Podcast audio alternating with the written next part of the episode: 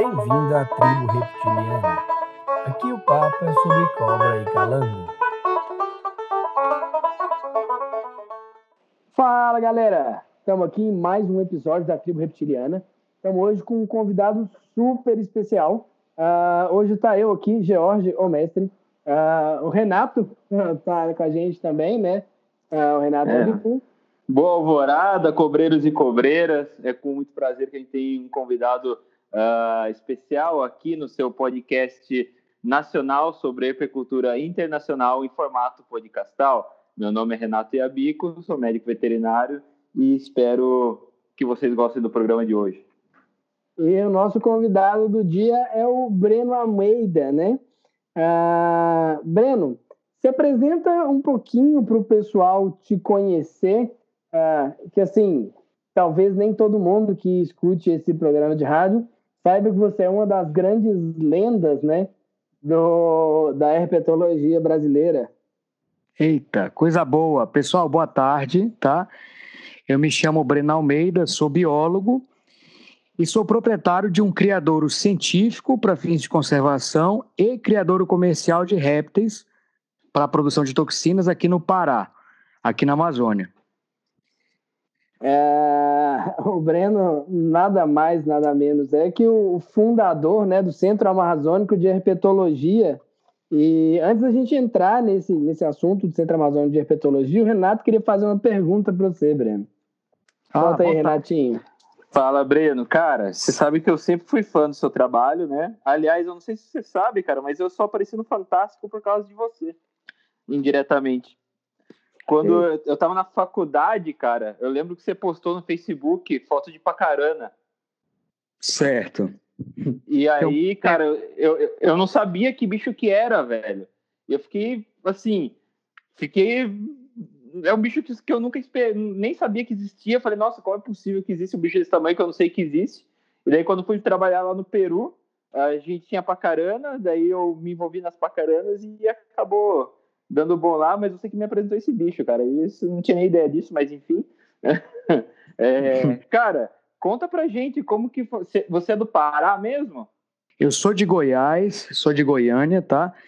E vim para o Pará muito novo. Nasci, minha família se mudou para cá. E depois voltei para Goiânia, depois voltei para Belém de vez, para fazer faculdade aqui mesmo na Amazônia. Que eu sempre fui apaixonado desde criança por animais, aquela coisa toda. E sempre tive esse, esse, esse chama forte pela floresta amazônica. E aí fiz de tudo para vir para cá muito jovem. E, e, mas e aí, cara, como que era a sua infância em relação aos bichos? Como que era o, o Breninho em Goiás e na Amazônia?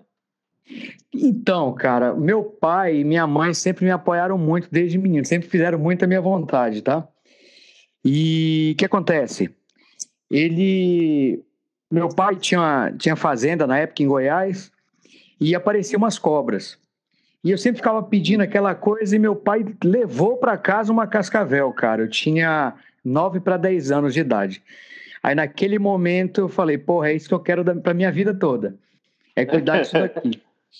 E aí eu é. parei de brincar e fui cuidar de bicho. Temos mais um cobreiro clássico na nossa tribo, né? É, eu defino cobreiro clássico, Breno, a galera que começou de criança, assim, de infância. Você, Renato, Thiago. É, e eu não sou um cobreiro clássico. Né? Eu fui começar depois de mais velho, já é, com emprego, né? Trabalhando com, com o Thiago uhum. Lima, do Chipóis Brasil. Então eu Sim. não sou um cobreiro clássico. Você segue a história de grande parte dos cobreiros, aquelas pessoas que se apaixonam na infância ali pelos animais, né? E e vão seguindo uma vida inteira com esses bichos aí. É, eu, assim, eu, eu, eu, sinto que eu tive essa sorte na vida, tá? De, de conseguir saber assim, o que eu queria desde criança. Cara, Sim. fantástico. É bem bacana mesmo, cara. Parabéns. E quantos anos tem o, o Instituto? Então, o é, que acontece? O Centro Amazônico ele começou como mantenedor de fauna. A gente deu entrada no projeto em 2010 e só conseguimos a nossa autorização em 2014. Com muita perseverança, muito trabalho mesmo para poder ser autorização.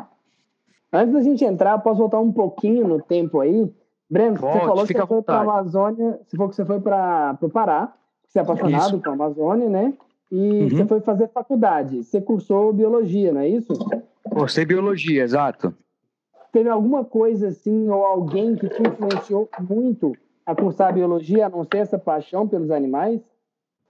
Olha, tem um médico veterinário aqui no Museu Parense Emílio Guilde, que é o zoológico aqui do Pará, né, em Belém, chamado Antônio Messias Costa. É um segundo pai que eu, eu tenho, e é um cara que sempre me buscou, assim, sempre buscou me colocar no eixo, né? Eu era um jovem um pouco rebelde na época, tive alguns problemas, mas foi um cara que teve uma paciência grande e me deu o um norte.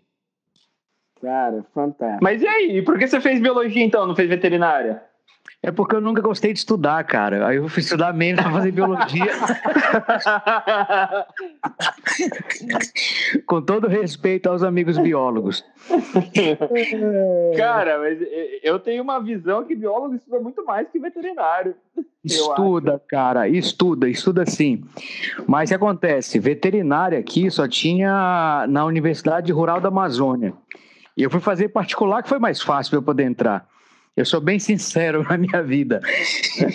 eu fui o pior da sala, cara, mas eu me dediquei muito aos estudos dos bichos que eu gosto. Eu tive essa sorte. É, Entendi. Muito legal. Eu sei, eu sei, muito bem como é isso. Eu fiz histologia cinco vezes. Né? Nossa, meu Deus do é. céu. E Nossa, cara, eu, se eu pegasse uma DP, cara, eu, minha mãe descolava o couro. É. Eu passei, eu, eu, entrei com 17, saí com 21 e foi o jeito, cara. Vocês são loucos demais. Eu, eu também entrei com 17 e formei com 22, se eu não me engano. Eu, eu perdi um semestre por causa do acidente com a coral que eu tive. Aí eu tive ah, perdi um semestre. Vamos comentar sobre isso aí um pouquinho mais para frente, pode? Pode, é, pode, pode. Um pouco dos seus históricos aí. Bom, e aí o Breno foi fazer é, biologia, saiu e, cara, tem vários vídeos seus, assim, vários contatos seus que são tipo uns caras que estão lendo, tipo o Sapiranga. É, e tem um vídeo seu com o Sapiranga, que você falou acidente com a, com a Coral. Eu queria que uhum. você chegou até a postar esse vídeo, um vídeo com a Surucucu. Eu tenho uhum. esse vídeo guardado no, no arquivo no meu pendrive, assim, há muito tempo, desde 2008, quando eu, eu vi esse vídeo.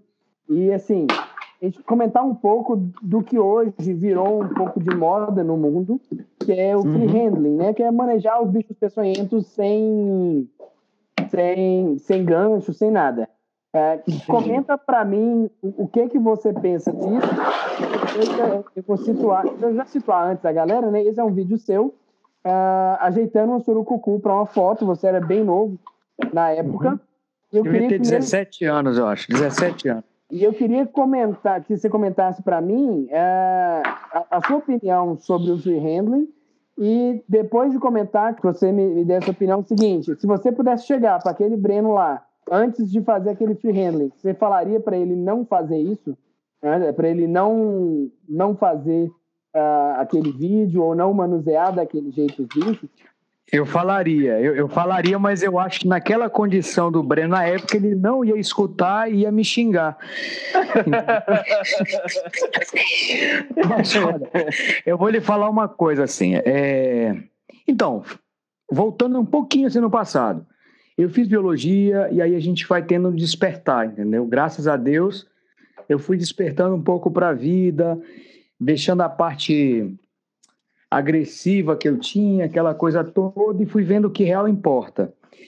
Aí no meio desse caminho, eu pegava e fazia muita besteira. Eu vou falar que é besteira, eu, falo, eu vou falar por mim, tá? De pegar as lacres sem gancho, pegar as mugens, ah, eu tenho um mugem mansa, aquela coisa toda, né? Eu aconselho as pessoas a não, a, a não, assim, não ter essa prática, tá? Porque não tem necessidade. De vez em quando eu faço, eu faço faço, aí eu me pego, pô, que besteira que eu estou fazendo, tá? Se eu tiver mais um acidente, eu vou ter uma complicação, eu tenho um trabalho, eu tenho uma família, eu tenho tanta coisa em jogo, então não posso brincar. Eu acho o seguinte, a gente tem que ter respeito pelos bichos e com a gente mesmo, tá? Então, isso vai de cada um, mas eu falo para as pessoas: tudo tem um preço. Às vezes o preço é muito alto. Perder um dedo, quem sabe até perder a vida, a gente não sabe. Eu mesmo não posso ter mais acidente grave, nem moderado, entendeu? Por conta de alergia à soroterapia. Uhum. Por causa das vezes que eu já tive acidentes. Então, eu tenho que ter um, um cuidado muito grande. Eu trabalho com extração de veneno. Eu tenho cuidado. Então, para a galera que faz isso hoje em dia, cuidado, avalie se realmente isso tem necessidade, entendeu? Animal, é. hoje em dia eu vejo que é um bicho mais para a gente ficar contemplando, não é para ficar mexendo. Elas não gostam que fica pegando. Sim, é bem alinhado com o nosso pensamento aqui. A gente fez um episódio, acho que um dos nossos primeiros episódios a gente gravou comentando um pouco sobre aquele Charlie Venom, né? Que fez um boom Sim. aí na mídia com com Free Hand. Cascavel. Uhum. É, e aí a gente falou que, na verdade, aquilo não é educação ambiental, né? Educação ambiental vai muito além de expor um animal para a população e tentar desmistificar, né? E aí você comentou que hoje você não pode ter mais acidente por conta dos seus acidentes. É, foram quantos no total? A gente tem a Micrurus. Então, o primeiro acidente que eu tive foi em Goiás, com uma cascavel uma Crotalus duris colineata. Eu tinha 13 anos. E no mesmo ano eu tive outro acidente com Botraps murgene. Aí teve uma pausa e depois com 17 anos eu tive acidente com a microsurinamento que foi o mais grave, foi o mais complicado para mim, que até hoje eu levo sequelas disso. Por isso que eu puxo o ar assim, porque eu tive uma lesão na traqueia por causa da intubação. Aí eu fui tentado já por lá, e depois por Atrox, algumas vezes. Algumas vezes? É, algumas vezes. É, mas e aí, a sua primeira, a sua primeira mordida, como que foi? Eu estava em casa, eu estava alimentando a cascavel com uma pinça muito pequena, e aí ela pegou no meu dedo. Na hora eu me desesperei, que eu fiquei com medo da minha mãe jogar fora a cobra. Eu coloquei minha mão no bolso e fui para casa do meu tio, entendeu? e aí fui para o hospital. Eu fiquei dois dias internado, não tive grandes complicações, só fiquei com um cara de bêbado tão novo por conta do veneno, mas deu tudo certo. Cara, e é, é muito é engraçado, cara, porque uh, várias pessoas que eu pergunto como foi a mordida, a, a, a resposta é essa. Então, cara, eu tava mais com medo da minha mãe do que de morrer.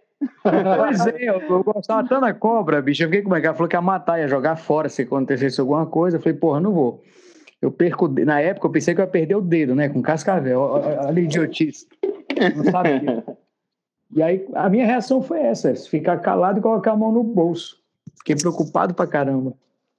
E, e, e o acidente com micruros, Breno? Porque a, a gente aqui do Sudeste, né? A gente tá acostumado com umas micruros meio mortas, né? Uns bichos meio bobo. E aí o negócio é diferente, né? As micruros que vocês têm aí, os bichos são mais encapetados, né? E como que foi? Então, o que acontece? A, as micruros aqui da região amazônica, a que eu acho mais perigosa para lidar assim, mas você com gancho não tem perigo. Mas quando você está fazendo é. uma, uma, uma, uma, contenção, alguma coisa, é a Spixi, Micrurus Spixi, Spixi e Micrurus surinamenses. Aí eu me acidentei com surinamenses, tá? Como é que é? Um bicho de vida livre. Eu estava no campus da Universidade Federal Rural da Amazônia, andando para falar com um professor, que era hoje até meu amigo. Tinha acabado de cair uma chuva, e eu fui andando. Naquela época eu era meio doidinho da cabeça, acabei usando umas coisas que não deve, estava meio doido, mas tudo bem, estava andando. E aí essa cobra apareceu, cara, saindo de um pedaço de mata. Quando eu olhei, eu falei, que maravilha, vai ficar lindo no terrário que eu tenho. E aí eu peguei exatamente. Coloquei ela, foi andando entre meus dedos, Nisso, um dia antes, uma coisa super curiosa. Eu tinha uma namorada que é bióloga hoje em dia também, ela falou para mim que estava com mau pressentimento. Isso me veio na cabeça. Na mesma hora eu coloquei a cobrinha no chão e segurei na cabeça dela. Eu dei dois passos, essa surinamense abriu a boca e conseguiu escapar do meu dedo e arranhou um dedo meu. Quando ela arranhou, Cara já sangrou na hora, ficou o veneno amarelinho em cima da unha, muito veneno, não sabia que era tanto assim. E aí soltei a cobrinha no chão, limpei o dedo na minha camisa, o dedo já ficou um pouco paralisado na hora, foi muito rápido. Aí tentei pegar a cobra de novo, só fiz colocar no canteiro e pedir ajuda. E me deram uma carona e eu fui para o hospital. Cheguei lá, falei meu nome, dei o telefone do, da minha família e comecei a ficar sem ar, comecei a apagar mesmo e dormir. E aí eu acordei dias depois, acho que foi três dias depois, na UTI do hospital, entubado. Nisso eu puxei a intubação, fez uma laceração na minha traqueia. Putz. Aí foi um, foi um processo bem complicado. Eu e tenho uma essa... várias, várias cirurgias eu fiz para poder voltar ao normal. Tem até um artigo é... sobre acidente. Fala, mano. E essa foi sua pior mordida? Ah, o pior foi esse. Agora, agora sim, o, o que mais me marcou foi o acidente com a Láquesis. Tá? É, eu não sabia coisa... que tinha um acidente com a Láquesis. Tem, tem até um artigo, ficou bem bacana. O artigo do acidente. Cara, o Breno tem dois artigos de acidente, né? Ah, não, não, queiram competir, tem não queiram competir com ele, por favor. Não, mas eu não, eu não aconselho ninguém a fazer sendo experimento. Cara, o assim, é, o risco de, de morte mesmo foi da Coral. Agora, o, o, o que mais marcou minha vida foi o acidente com a Lactis, tá? É, foi mais ou menos um ano depois da Coral. Mamãe estava alimentando o bicho, ela pegou meu braço e segurou. E eu puxei na hora, estava com uma amiga, me levou para o hospital. Chegando lá com muita dor, sangra muito o local, sangrou minha gengiva também. E, cara, foi uma cena que eu fiquei envergonhado. O que mais doeu foi isso. Eu fui para isolamento. Aí, chegando lá, tinha três estudantes de medicina, umas meninas lindas, cara, umas princesas. E me viram pelado, me cagando todo. Me deu uma diarreia com sangue terrível. Aquilo foi horrível de ver, cara. E elas anotando tudo e me vazando ali. Ali foi terrível. Ah, o Sérgio, o Rangel falou que pra, com ele também, ele, ele teve esse sintoma aí também. Cara, é muito estranho, cara. Você se caga sem sentir, velho. É, não, sente uma dor no estômago terrível. Uma dor na barriga, perto do peito, terrível. Dói muito. Se Dói não me engano, o Thiago teve o mesmo sintoma também. Também, Cara, também. Pesado, né? Mas, uh, mas daí você, você chegou a ficar inconsciente ou não? Você só. Cara, tinha hora que ficava tudo branco. É impressionante. Fica tudo, você fica cego.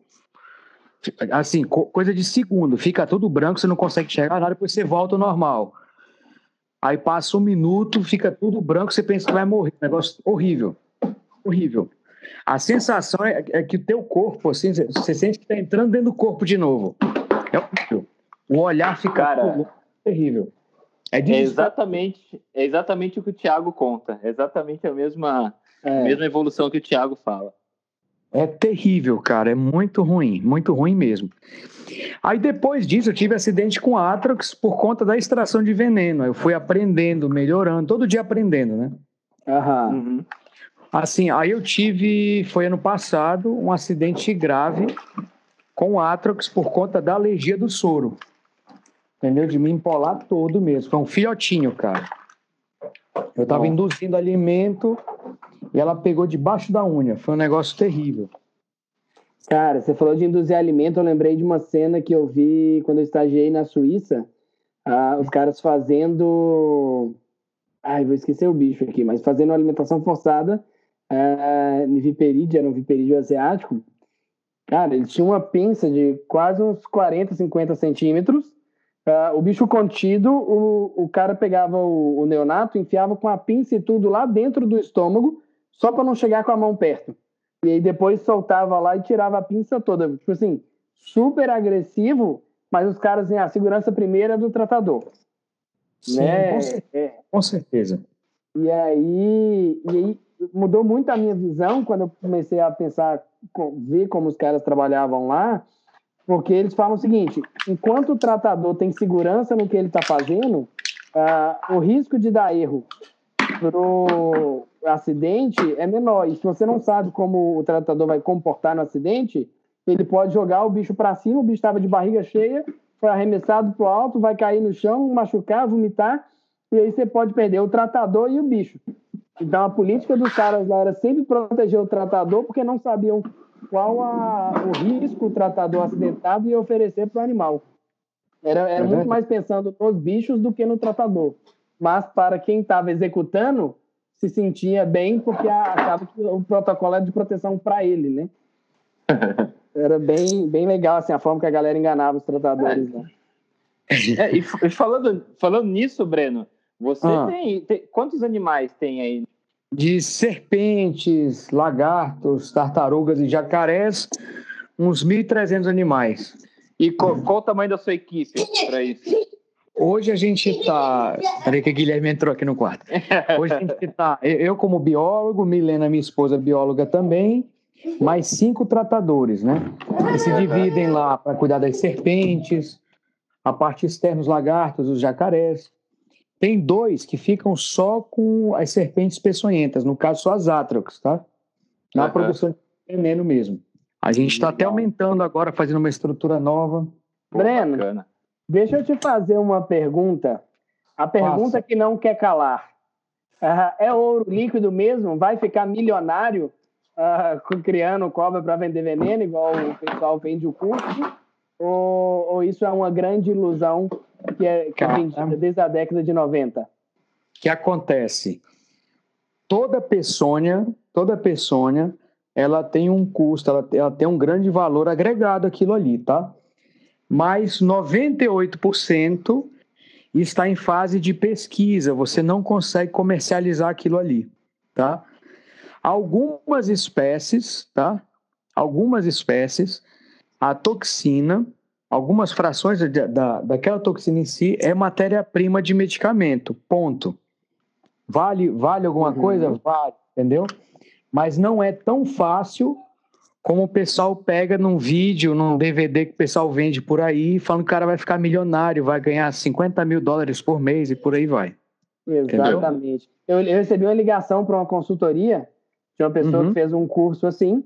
Uh, aí o cara me pediu a consultoria e falou assim: olha, tudo bem, tal, meu projeto uh, eu cobro tanto. Uhum. Aí o cara falou assim: não, mas peraí. O, o, eu fiz o curso, o cara falou que eu gastava dois mil reais para abrir o criador. Poxa. Aí eu falei assim, ó, oh, oh, assim, ó, colega, eu comprei de caixa para minha quarentena mais de dois mil reais. Então, reveja a sua postura, porque não vai rolar. Só taxa de, de licenciamento ambiental eu paguei quase isso, né? Pois é. Um monte eu gostei do comentário do Breno. Poxa! cara, quem me dera, se, né, Breno? Com dois mil, fosse um só isso, cara, eu tava muito feliz. O investimento ele é alto, tá? E também ele é gradativo. E, cara, é a indústria farmacêutica o, o, o cliente principal. E para você entrar nisso é muito complicado. Você tem que ter qualidade, você tem que ter vários fatores aí para poder dar certo tá? É. Criar serpente para produção de toxina, tá? Não é colocar as serpentes na caixa e ficar tirando veneno todo mês. A coisa não funciona assim. Quando eu comecei a fazer isso, eu vi que eu não sabia nada. Eu vi que eu não sabia nada. Os laboratórios produtores de soro, eles fazem extração, mas eu desconheço que eles fazem extração mensal dos mesmos animais. Quando a gente trabalha mensalmente com os bichos para a produção de toxina, exige muito. E tem que ter um cuidado muito grande, porque quando aparece uma doença em um exemplar, passa para todo mundo se não tiver cuidado. É complicadíssimo, é. não é tão simples assim. E fora é. o risco, né? Você contou aí dos seus acidentes, eu te acompanhei outro dia desses numa live. Cara, 40 uhum. minutos você deve ter passado por quase uns 30 serpentes diferentes fazendo extração. E... Ah, a gente faz é, desculpa te cortar. A gente faz, assim, extrações por mês, umas 600, assim, todo mês. A gente faz é. isso em três, quatro dias, né? Não para. É, é um índice muito alto de, de manuseio dos animais, né, para fazer essa extração. E Sim. é um risco agregado alto do negócio que normalmente as pessoas não consideram na hora que imaginam que vão montar uma estrutura simples para poder ficar milionário uh, com isso, né? É, a gente Olha, sempre brinca aqui nos episódios do podcast que uh, não conhecemos nenhum rei uh, das serpentes que tenha ficado milionário, né? o cara é o shake das serpentes, não tem. A não sei que é, você quem... conheça aí do, do, do ramo de veneno, mas acho bem difícil. Ó, quem sabe o Breno não vira um, né? Tô brincando. Ó, é, um cara famoso, tá? Da, da época, aquele americano lá, que já é falecido, que viveu mais de 100 anos lá, Bill Hest. Ah, sim, uhum. do Miami Serpentário. Isso, é o cara que fez uma estrutura maravilhosa e vivia muito bem, entendeu? Mas assim, tantos centenas de acidentes ali, pedaços de dedo que ele perdeu e por aí vai, tá? Agora, para se tornar milionário, acredito que não dá para ficar milionário, mas dá para viver bem, tá? A gente é. não pode reclamar disso, não. Pô, principalmente é, na Amazônia, cheio de bicho igual você, dá pra viver bem demais. Dá, né? Acordar de manhã, tá com jacareaçu, coçando ele é muito legal. Nossa, cara, cara isso aí. É a, a, além das Atrox, né, você tem bichos assim que todo mundo deseja, todo mundo sonha. É, e é, é, fantástico assim o trabalho que você faz, a referência que você é não só para a gente que é criador comercial, como para os criadores científicos, como também para os órgãos ambientais. Né? O trabalho que você desenvolve hoje é, chegou num, num ponto de um trabalho tão sério que os órgãos ambientais é, te têm como uma referência, né?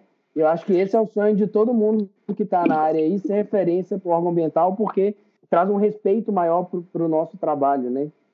Sim, olha, é, aconselho a todo mundo trabalhar de maneira correta, com a cabeça erguida, que o momento bom ele aparece, ele chega, entendeu? No Sim. começo, a gente, a gente amargou quatro anos, por quê? Na visão do órgão ambiental, na época, aqui no estado, o que era? Quem quer mexer com isso é um traficante, a gente quer fazer coisa errada. Então a gente pagou um preço muito alto, a gente amargou quatro anos para ter nossa autorização. Foi muito doído. Hoje, graças a Deus, com o nosso trabalho, a gente tem apoio dos órgãos ambientais, órgãos de segurança pública, né, Polícia Ambiental, e a gente tem como missão do criador científico nosso auxiliar tá, na formação de plantel de criadores comerciais também, tá? É uma ferramenta de combate ao tráfico. Uhum. Inclusive, eu estou esperando o Cisfauna normalizar para poder fazer a, a, transferência de alguns animais para o criador aí Dinopet, tá? Sim. Dá essa força aí para vocês, cara. E, e o é. Por que, que não tá... Morra de inveja, Renato. Morra de inveja, tá? Ontem foi meu dia de ficar com inveja, hoje é o seu. Ok.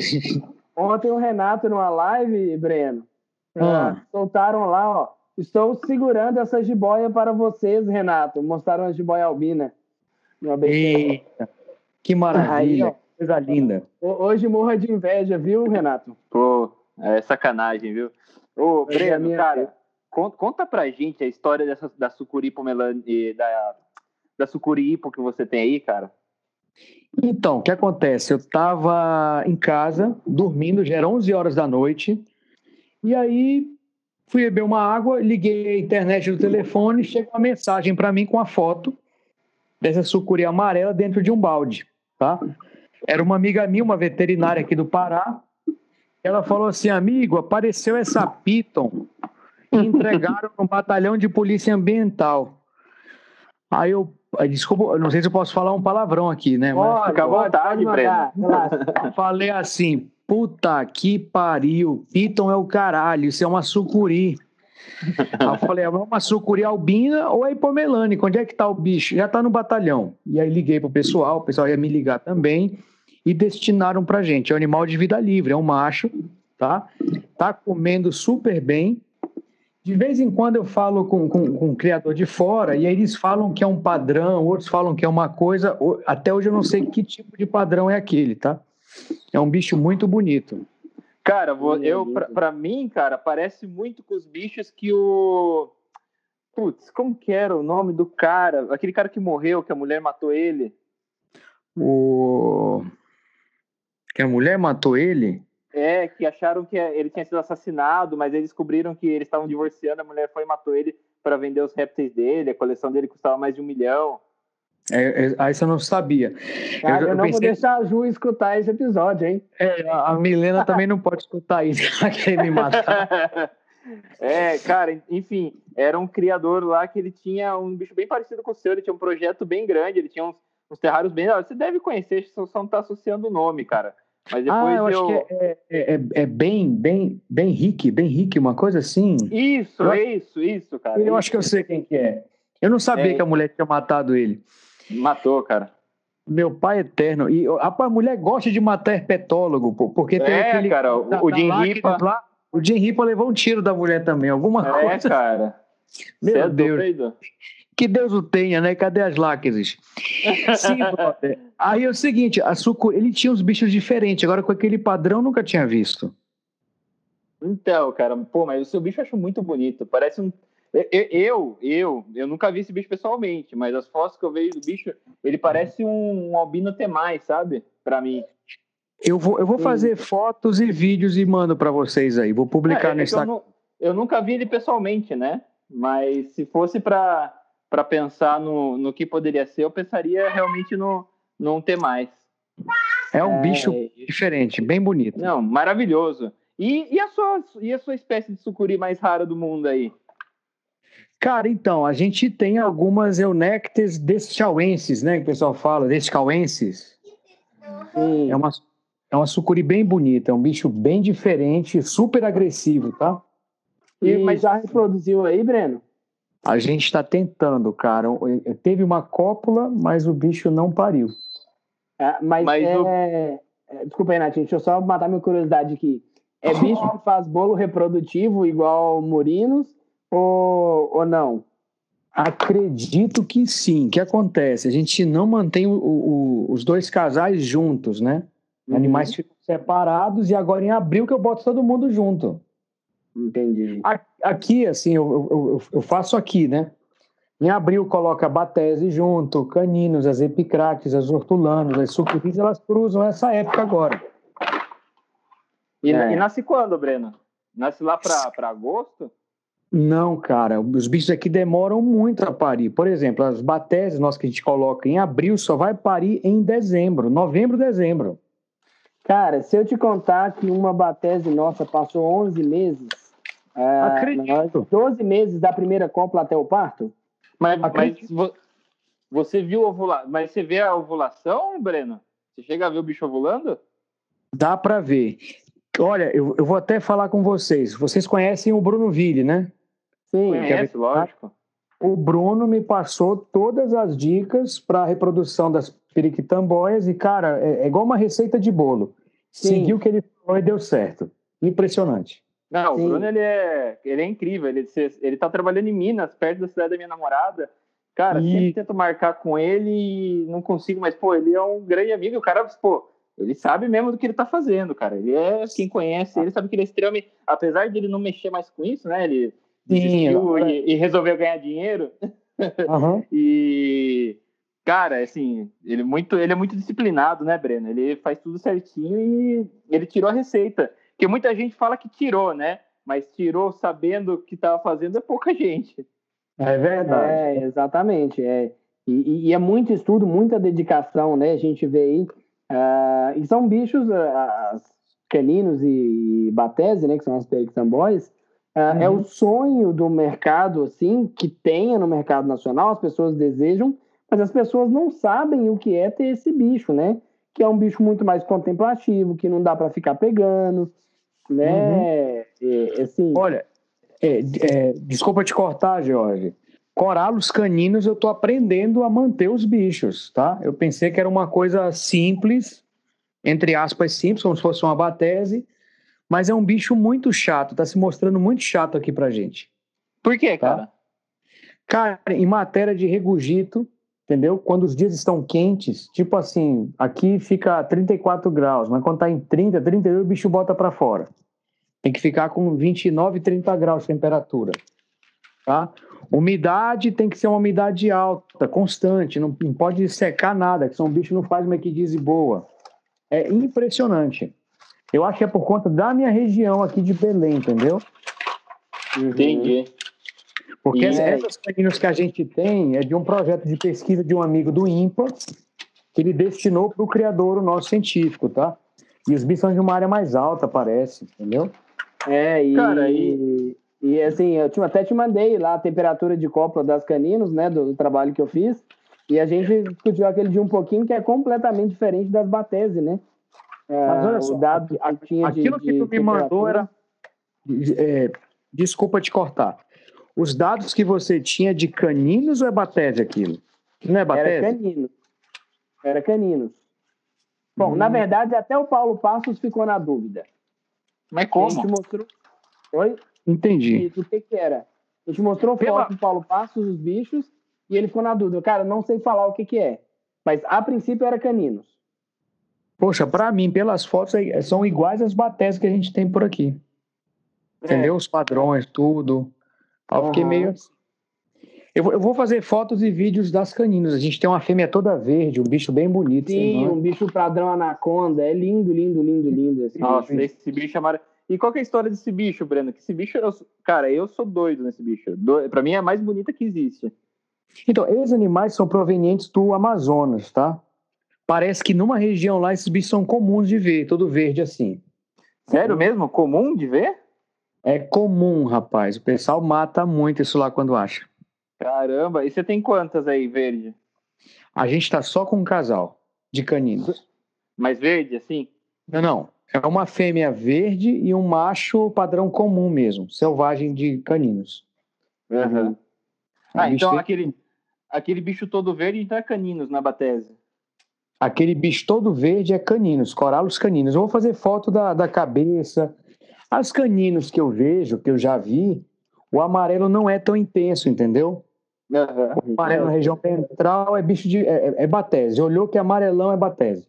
É impressionante. É, eu tenho essa, eu tenho essa impressão também. A cabeça de caninos é maior, né? Aquelas escamas são bem definidas ali. É. é um, é, são bichos bem legais, assim. É, eu acho fantástico. E... A gente está tá tentando reproduzir agora esse ano a, a Otrops teniata né, e a Birineata de novo. Ah, Putz, show. Tem... São dois outros bichos maravilhosos, né? São Não tem nada feio aí, né? É. Mas teniata vocês já conseguiram reproduzir aí, Breno? Ainda não. Nosso macho era muito pequeno. Ele está maiorzinho agora. E, e aí, cara, esses bichos para comer, é roedor mesmo? Só camundongo, só camundongo. Filhotinho, pequenininho, vai, vai, come muito bem, cara. Come muito bem. Putz, Não show, tem É um bicho muito legal. Hum, legal pra caramba. E aí no centro, além de, de cobra, lagarto e jacaré, cara, lagarto eu comentar. Você tem uns dracena que são maravilhosos. E Isso. nasceu aí, não nasceu? Não reproduziu?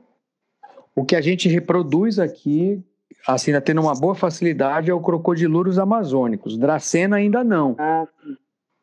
Esse mês, o tratador observou cópula dos dracena. Estou observando a fêmea, que vai ganhar um peso ali para poder separar, para separar os ovos.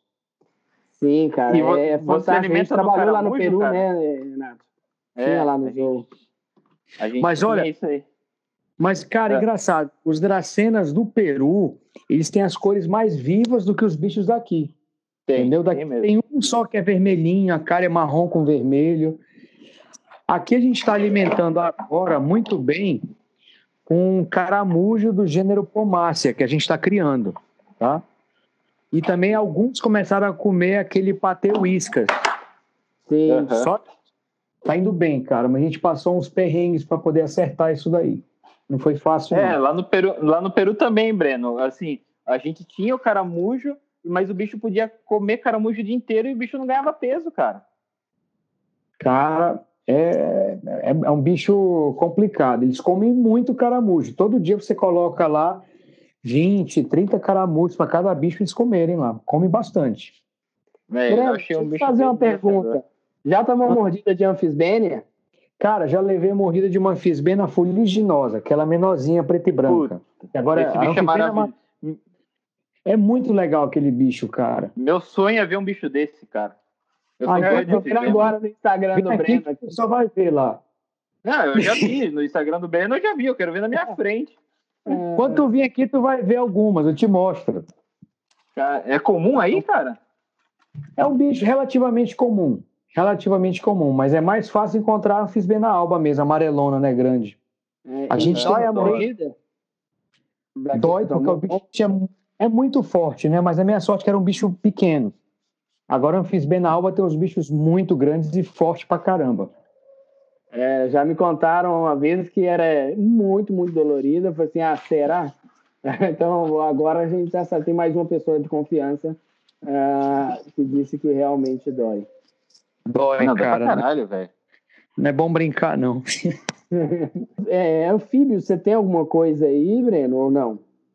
Ainda não, ainda não. Acredito que ano que vem a gente vai construir um biotério para anfíbios, tá? Para começar a criação de dendrobates, as filomedusas. É, é uma paixão que a gente tem, mas é, para criador comercial o acesso à matriz é, é, é bem distante e, e, é um manejo ainda que a gente não tem muito fechado aqui no, no Brasil, né? Mas o pessoal fora tem completamente, assim, é igual receita de bolo, né? Os dendrobatídeos. É. Cara, é, eu, eu fico muito triste ainda com a postura dos órgãos ambientais em relação a isso, tá? Porque eu estou aqui na Amazônia, a gente sabe a realidade.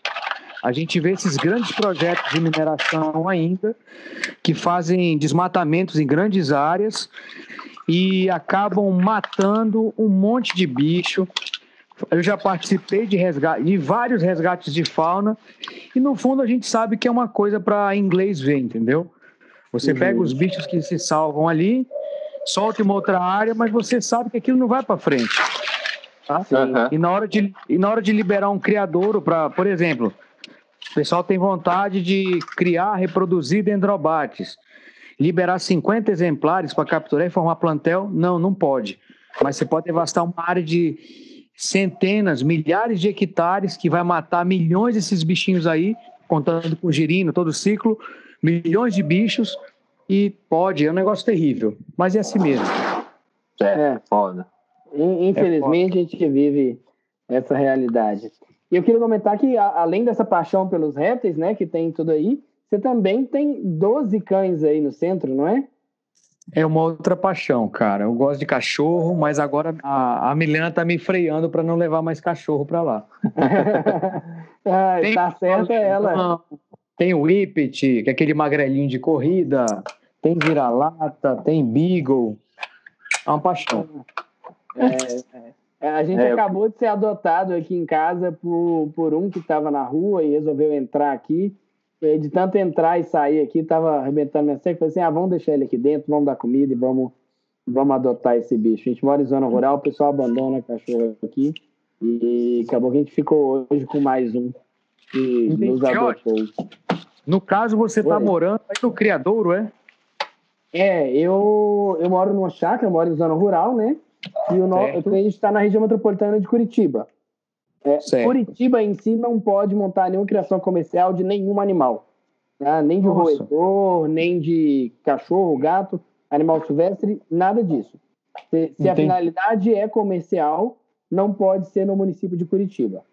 E Entendi. aí, nesse município que eu estou é permitido, e assim, é uma atividade permissível em todo o território do município, mas é, depois de brigar um ano com uma prefeitura da cidade que eu morava, é, para uhum. conseguir a anuência do município, eu liguei aqui e o pessoal falou assim: ó, nessa região que você quer sair em três dias. Poxa. Aí a gente achou uma chácara para alugar e fez assim, o seguinte: eu alugo a chácara se a prefeitura autorizar o empreendimento. Cara, beleza, então, então me dá os documentos da chácara que eu vou lá. E realmente eu deixei na quinta-feira, umas 4h40, na prefeitura o documento, terça-feira, na hora do almoço, eu vim buscar a anuência do município. Só. Aí Poxa, a gente mudou para essa chácara e o nosso projeto do criador ele é em container, né? É um certo. projeto modular é, para adequar a realidade daqui da região metropolitana de Curitiba, uhum. que a uhum. temperatura é muito fria. Para você ter uma noção, certo. a gente está na casa de uns 11, 12 graus aqui agora. É, e nós estamos falando em abril, 10 de Extremo abril. vocês dois conversando, né? Porra, é. eu, eu, tô, eu tô no ar-condicionado aqui 17, cara, tô com calor.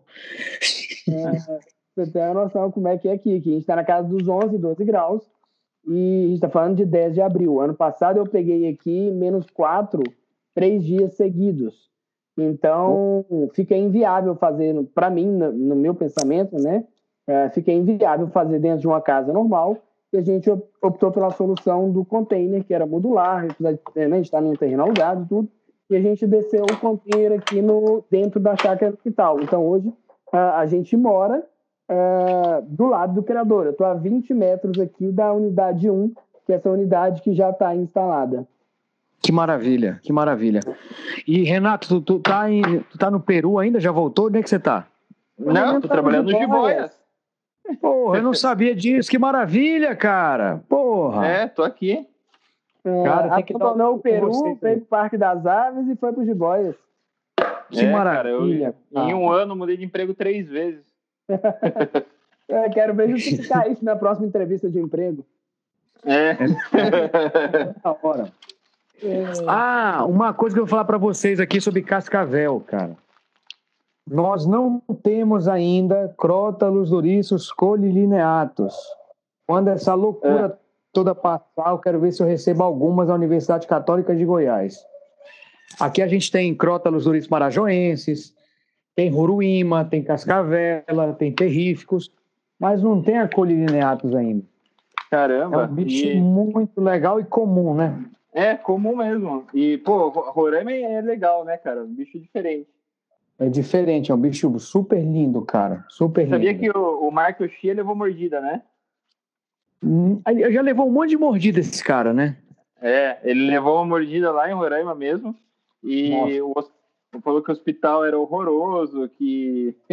Enfim, aquela Mas ele não pagou né, a conta gringos. do atendimento, né? É, se fosse lá fora, ele tava ferrado. é.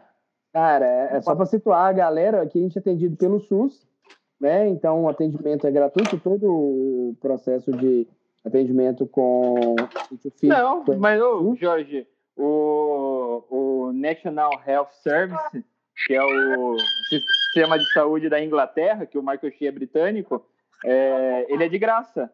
Aliás, ele cobre SUS, também? Uh -huh, o SUS é inspirado, inspirado no, nele.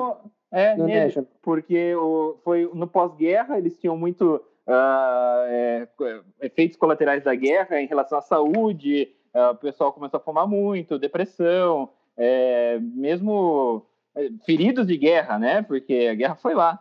Então, eles, é, foi uma medida deles para agradar a população, né? E o SUS é inspirado no sistema britânico. Então, seu Sim. comentário ia ser. Não, é que eu não, meu comentário incorreto. ainda é válido. Eu ia falar dos Estados tá Unidos. Tá vendo só, cara? Que coisa maravilhosa. A gente, tá, a gente fala sobre cobras e tem essa, essa parte de, de cultura aí, essa cultura parte histórica. Você viu? Sensacional, Breno. Porra. É... Olha, pois é, mas olha, esse pessoal irresponsável que fica levando picada de cobra assim e depois fala mal do SUS é foda, né? É, não, o que eu ia comentar é que nos Estados Unidos o custo de uma pregada de cascavel é em torno de 50 mil dólares. O Nossa, é. Então... Ou seja, o Breno já teria falido nos Estados Unidos. eu tinha passado da segunda. Eu tava lavando muito, muito chão de presídio. Rapaz. Cara, então, e assim, outro lugar que eu conheço, na Suíça, por exemplo, Uh, lá é livre comércio de peçonhento, desde que você tenha os treinamentos específicos, e aí exige um tempo de experiência com bicho tal, mas você é obrigado a pagar um seguro picada de cobra, que provavelmente não deve ser barato. Você tem hum. que declarar todos os animais que você tem para que a, a, seguradora compre uh, as ampolas de soro antiofídico e mantenha um helicóptero para resgate dos criadores. Nossa, então cara. é uma realidade completamente diferente da nossa, né? Mas vale para um país que deve ser do tamanho do Pará e olhe lá, né? É verdade. É muito mais fácil manter estrutura num país pequeno assim. Mas com certeza esse seguro e picada de cobra não é barato.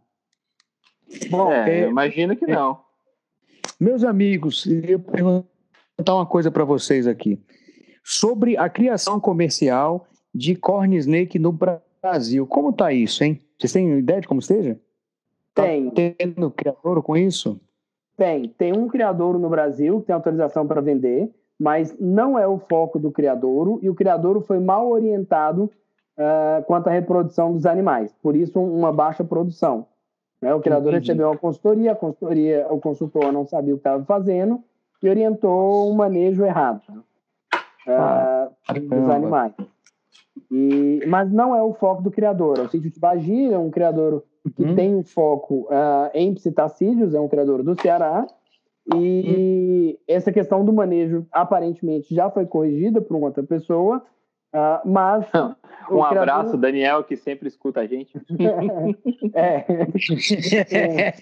O Daniel já deu umas dicas lá para corrigir, mas não é o foco do, do criador a reprodução desses animais. No Paraná, okay. corn snake é proibida, tá? Nossa, e aí cara. tem um, uma justificativa, porque é uma espécie é, invasora pela lista Não. da IUCN. Então, esse foi o critério utilizado para proibir algumas espécies no é. Paraná. E eu não sei Bom. falar da situação de Alagoas, mas eu sei falar que uh, em Alagoas, uh, aparentemente, muitas espécies exóticas estão permitidas pela lei, porém o órgão ambiental não está licenciando os empreendimentos uh, para essas espécies. Entendi. Rapaz. É, aqui a gente tem 58 espécies na nossa autorização de manejo, e a grande maioria são de animais exóticos, né? Uh, a gente acabou dando um foco para esses animais aí, por questões ideológicas e algumas coisas assim. Entendi, entendi. O que, que você está aprontando, Breno? O que você quer com corn snake? Não, cara, me bateu a curiosidade, porque assim, eu vejo que é um bicho que todo mundo tem, entendeu? E está no Brasil todo espalhado. Eu queria saber o que o pessoal vai fazer. Se vai liberar isso, se vai abrir mais criador comercial, sei lá. É então, essa é uma cara. discussão, Breno. Essa é uma discussão que se tem. Porque o, o procedimento correto para fazer na apreensão desses animais, se a gente olhar biologicamente, seria é ou a destinação para criador comercial e zoológico uhum. ou eutanásia. Uhum. os órgãos ambientais têm um receio da, da visão que a eutanásia passa para a população. Entendi. Então, e assim Entendi. foi com traquemes, assim é com corn snake, assim é com moluros. Uh, só que é um, um, alguns animais que daqui a um tempo não tem o que fazer. Porque Entendi. já está infestado e aí o pessoal vai ter que optar, ou toma essa postura de eutanasiar, ou abre criadouro, ou para de, de apreender. Então, um dos três Olha, caminhos terá que ser seguido aí para frente. Aqui nós temos corn snake, que foram animais que o Ibama aprender destinou para a gente. E a gente, depois que terminar essa obra que a gente está mexendo, a gente vai entrar com um projeto para criar as micruros. A gente tem autorização para criar micruros, mas a gente acaba mantendo e destinando para soltura com o tempo, por conta da alimentação. Uhum. E aí a gente pretende criar corne para virar comida. para biotério, né? É, exatamente isso que tá. Essa é uma, uma ideia plausível para os animais, para serem usados como biotério mesmo. Né? E o pessoal do, dos venenosos nesse momento vai à loucura escutando, né? Sim, ah, Bre galera... Breno ídolo! e a galera da Corne endoida com a gente, né? É, e a galera da Corne é assassino! Cara, Corne é um bicho que eu acho lindo, eu acho maravilhosas, tá? A gente tem lá 15 bichos, mutações diferentes, eu acho lindo aquilo. Mas quando eu olho o tamanhozinho daquilo nascendo e vejo uma Micrurus Hemprick com fome, eu fico com pena. Eu tenho que dar logo pro bicho comer. Não adianta. Uma vez eu vi uma galera que reproduzia corne Uh, isso fora. Reproduzia uhum. corne em grande volume, congelava os bichos e uhum. depois ia dando para as micruros que habituaram a comer os bichos já mortos. Então era uma, uma, criação de micruros que os caras conseguiam manter essa questão da alimentação com justamente com corne. E aí os caras, para ter vários tamanhos, iam criando as cornes e fazia um estoque, igual a gente estoca rato para cobra mesmo, e, e, e, mandava. Então, cara, mas a minha pergunta é: a, as nossas micruras elas comem mincorne? Porque uma vez que o Sérgio Rangel me falou que uh, os bichos preferem anfisbema, esse tipo de bicho. Então, olha, eu já alimentei já lebindiscatus e spixi, tá? E uma hemprick. Elas adoraram as cornes. Elas adoraram, adoraram. Outros bichos assim eu não, eu não tive a sorte de, de fazer esse teste. Uhum, entendi. Cara, o... eu tive uma Spix lá no Peru, comia neonato. Olha que maravilha, cara. Quer é um dizer, comeu, né, duas vezes. Daí eu vim pra cá, nem sei o que aconteceu com o bicho. Ficou com um amigo meu lá, é, um diretor do Cerfor, que é o Ibama deles lá, ele ficou com os bichos, mas bicho é legal, bonito mesmo.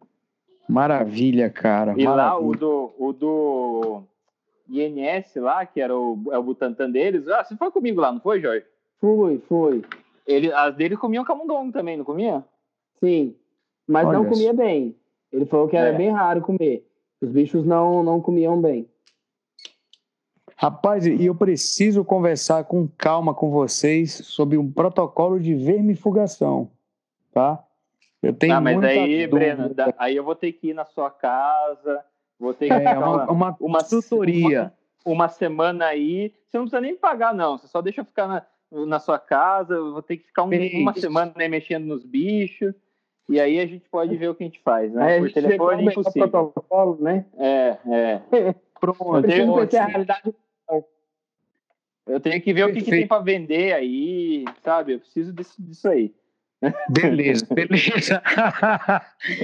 É, vai é com isso, um básico que você não acha aí. é. Bom, é isso, meus amigos. Diga lá. Uh, Renatinho, você tem mais alguma pergunta aí daquelas que a gente anotou para fazer para o Breno? Cara, eu, eu queria voltar lá na, na sucurizinha, cara, porque eu acho que é um bicho que a, a maioria das pessoas, os cobreiros, não sabe nem que existe, né? É, e, né? é. E, cara, e, e, aí, Breno, como, como que é? Você está publicando, você está fazendo algum projeto com elas? Como que está sendo? Então, a nossa ideia, tá? é escrever um protocolo de manutenção e reprodução. É. A gente tem anotado algumas coisas sobre a corte, tá? Sobre tempo de cópula. E a gente quer que a gente, a gente quer concretizar com a reprodução mesmo, entendeu? Conseguir medir, pesar os filhotes, acompanhar e soltar uma nota aí, um, fazer um artigo interessante. E vocês têm, você tem conhecimento de algum uh, algum coisa estudo de vida livre com esses bichos em relação à reprodução, hábitos alimentares, enfim, qualquer coisa comportamental do bicho? Porque o, o que eu conheço é só, ah. descrição, é só descrições dos bichos e citações, assim, mas de é, esse tipo de trabalho eu desconheço, mas eu também admito que eu não sei procurar muito esse tipo de trabalho, né? Meu, meu viés é eu outro, Vou... Então... Eu vou dar uma olhadinha, porque a gente achou um, um trabalho até publicado naqueles no, no Memórias do Instituto Butantan, um trabalho antigo até, de algumas sucuris, né, dessa, pescauenses que foram coletadas na Ilha do Marajó, foram sacrificadas e foram para a coleção do Butantan. Lá os, lá os animais foram estudados, né, viu que tinha embriões, tudo, a época. Derramou Cara, uma que água legal. Aí. É, eu Vazou tô... A... Não, eu tô... Foi... Eu, eu fiquei muito feliz mesmo com a sucuri. ah, tá fazendo um plano em casa, preparando pra sucuri. É, tô fazendo. eu tô preparando meu terrário. Massa, mano. Não, é um bicho fantástico. É um bicho muito lindo, cara. É um bicho muito lindo. Como eu te falei, é um bicho super agressivo. Eu vou fazer uns vídeos também para poder publicar. E qu quanto pesa os bichos que você tem aí? Então, a nossa maior fêmea, tá? Ela, o tamanho dela, cara, tá com uns 2 metros e 30 só. É um bicho de 12 quilos. É um bicho bem gordinho, cara. Coisa mais linda. Bem rolicinho. Tamanho de uma jiboia, mais ou menos, né? É, é exato, mas assim, cara, é um bicho. Já... É, acho que tem 2,20, é, assim, no máximo 2,30, 2,25, 27, uma coisa assim. Uhum. É um bicho bem bonito é mais bonito do, do, assim, do que uma Murinos, né? Não, não diminuindo o bicho. Tem uma Murinos maravilhosa lá. Ah, e quanto, duas, quanto né? pesa a sua maior Tem um aí, pô, de Murinos aí. É, toma banho, Breno. ah, a gente tem uma Morinos que tá com uns 40 quilos, cara. Um bicho bem grandinho assim, tá com uns 4 Caramba, metros. Bicho cara. forte, tá bonito. Tem que vir aqui ver ela. Tenho, tenho mesmo, cara. Nossa, minha namorada é louca pra ir. Ah, aliás, a minha sogra, cara, esses dias, ela me ligou, cara, de noite, assim, tarde, umas 10 horas, e falou: oh, tô vendo na TV aqui um, um, pessoal, um cara que cria venenoso na, lá em Belém. Nossa, você ia gostar de, de, de isso aqui. Eu falei, ah. Pô, a gente é brother, tia. É, não, cara, vocês são convidados, vão ficar em casa, pô. Tu, George, família toda, pode vir pra cá. Pô, show, Breno, eu vou mesmo, cara. Esperar passar essa loucura aí, essa loucura de coronavírus aí. É. É. Breno, me conta uma coisa.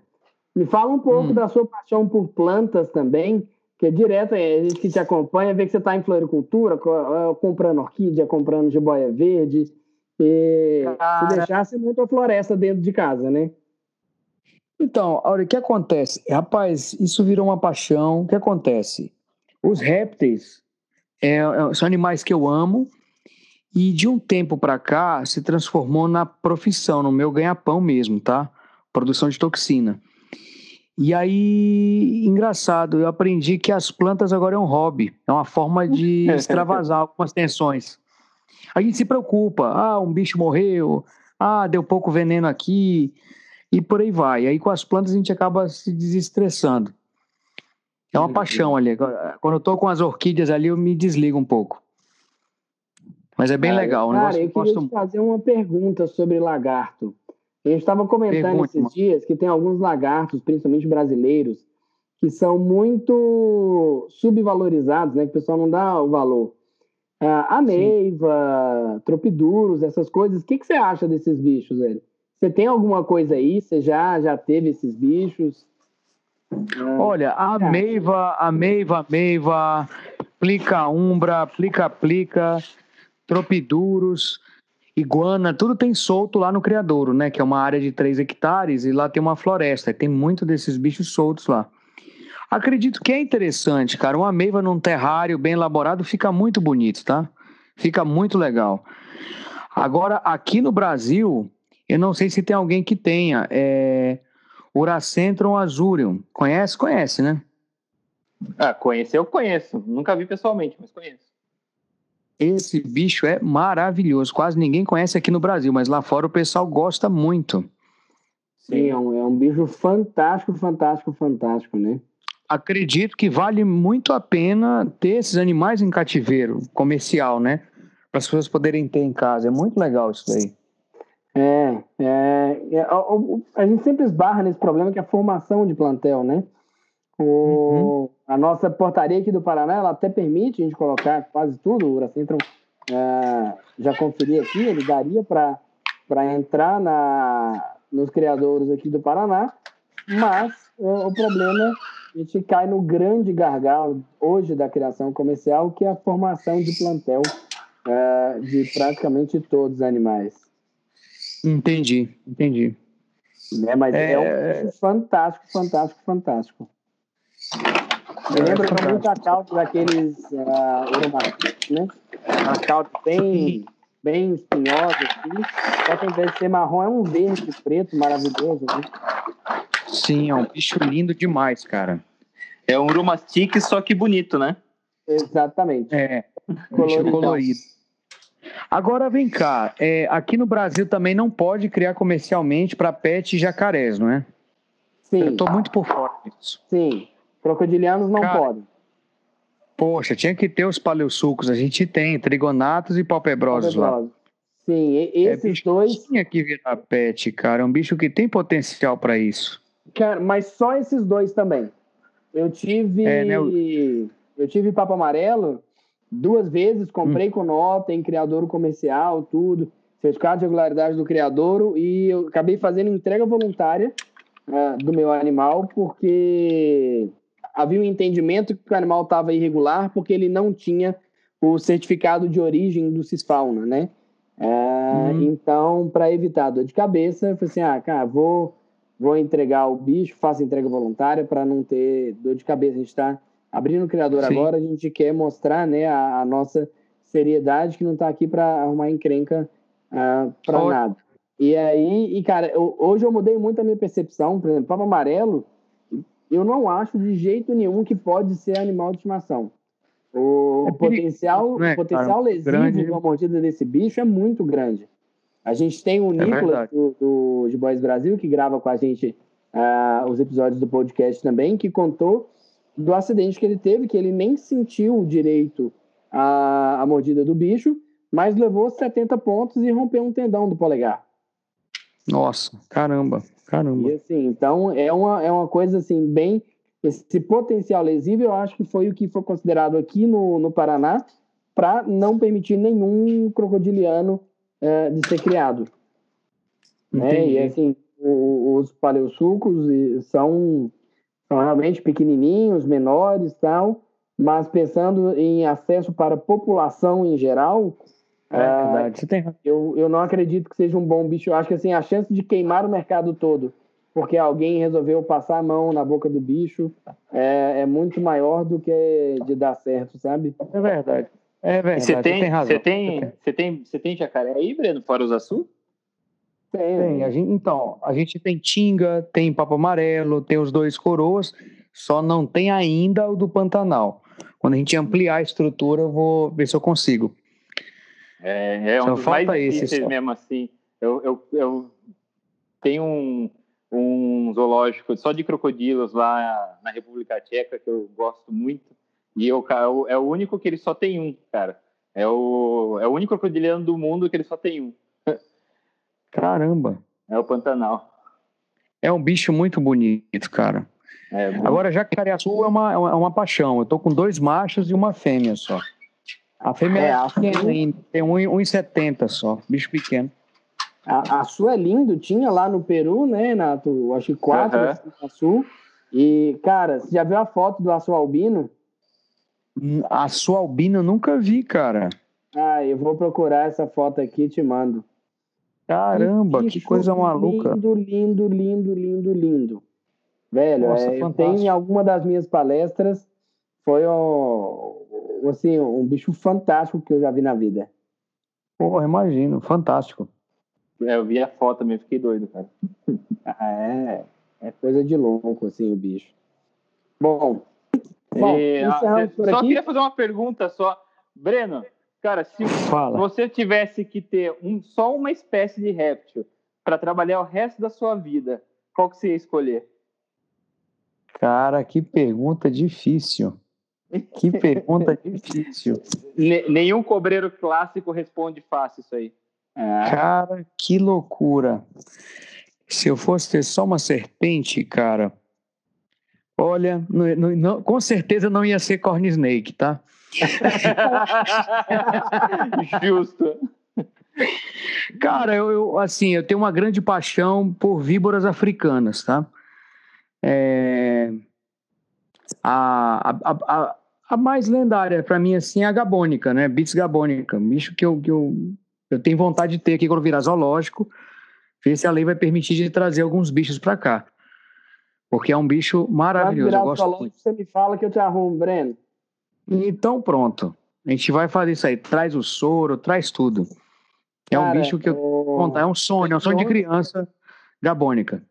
Em 2011, quando eu estagiei fora, os caras queriam mandar pra gente um monte de peçonhento do Zou. Ah, que tem plantel, tem excedente, tudo. Fala, cara, tá guardado o dia que você quiser, é só pedir. Só que a gente esbarra, né? Tem que ser zoológico, então eu nunca abri zoológico, tudo.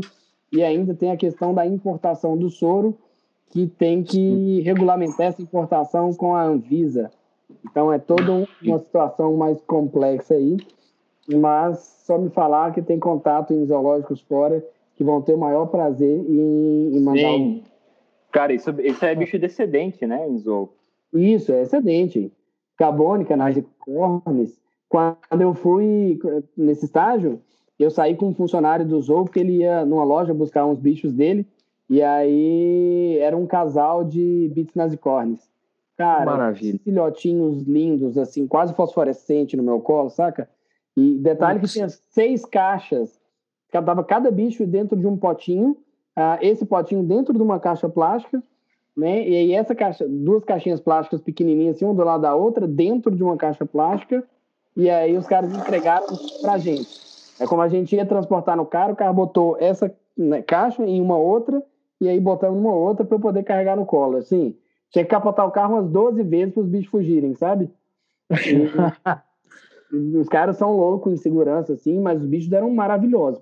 Por, esse tanto de plástico, eu consegui ficar apaixonado pelo bicho ainda. fantástico. Mas olha, cara, é isso. Pra, ó, eu vou, vou assim.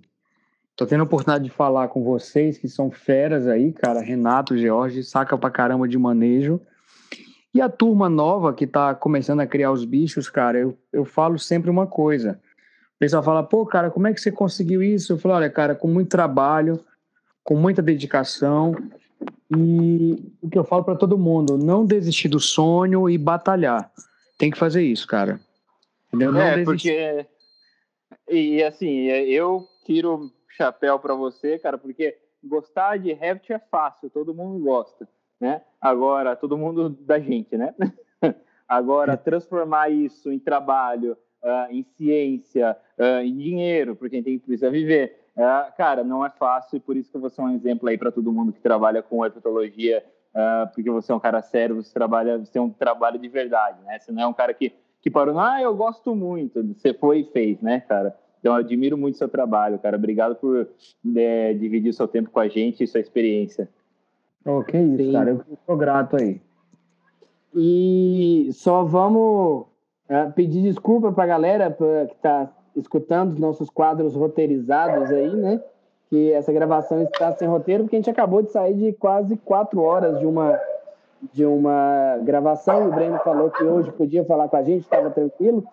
Eu falei assim, não, vamos aproveitar, gravar com o Breno, esquece o roteiro, porque ter a fala do Breno aqui com a gente é, é fantástico, é um cara com uma história muito legal e quero te agradecer imensamente, Breno, por, por se disponibilizar aí a, a gravar com a gente e separar um tempo, né, pra, do seu dia aí. Ô, oh, cara, valeu. Agradeço a oportunidade aí. Faço o convite para vocês dois e para a turma que, que quer conhecer o Centro Amazônico, acredito que ano que vem a gente vai estar tá abrindo para visitação, vai virar zoológico. Vamos torcer para isso. Ah, se Deus quiser, velho. E qualquer é. coisa precisando, pode contar com a gente. Eu tenho certeza que pode contar com o Renato e comigo. E só é, entrar em contato aí. Só Beleza. pode deixar seu Instagram aqui para a galera te seguir, Breno? Pode. Eu, rapaz, eu sou tão bronco com isso que eu não sei como é que tá meu Instagram escrito lá.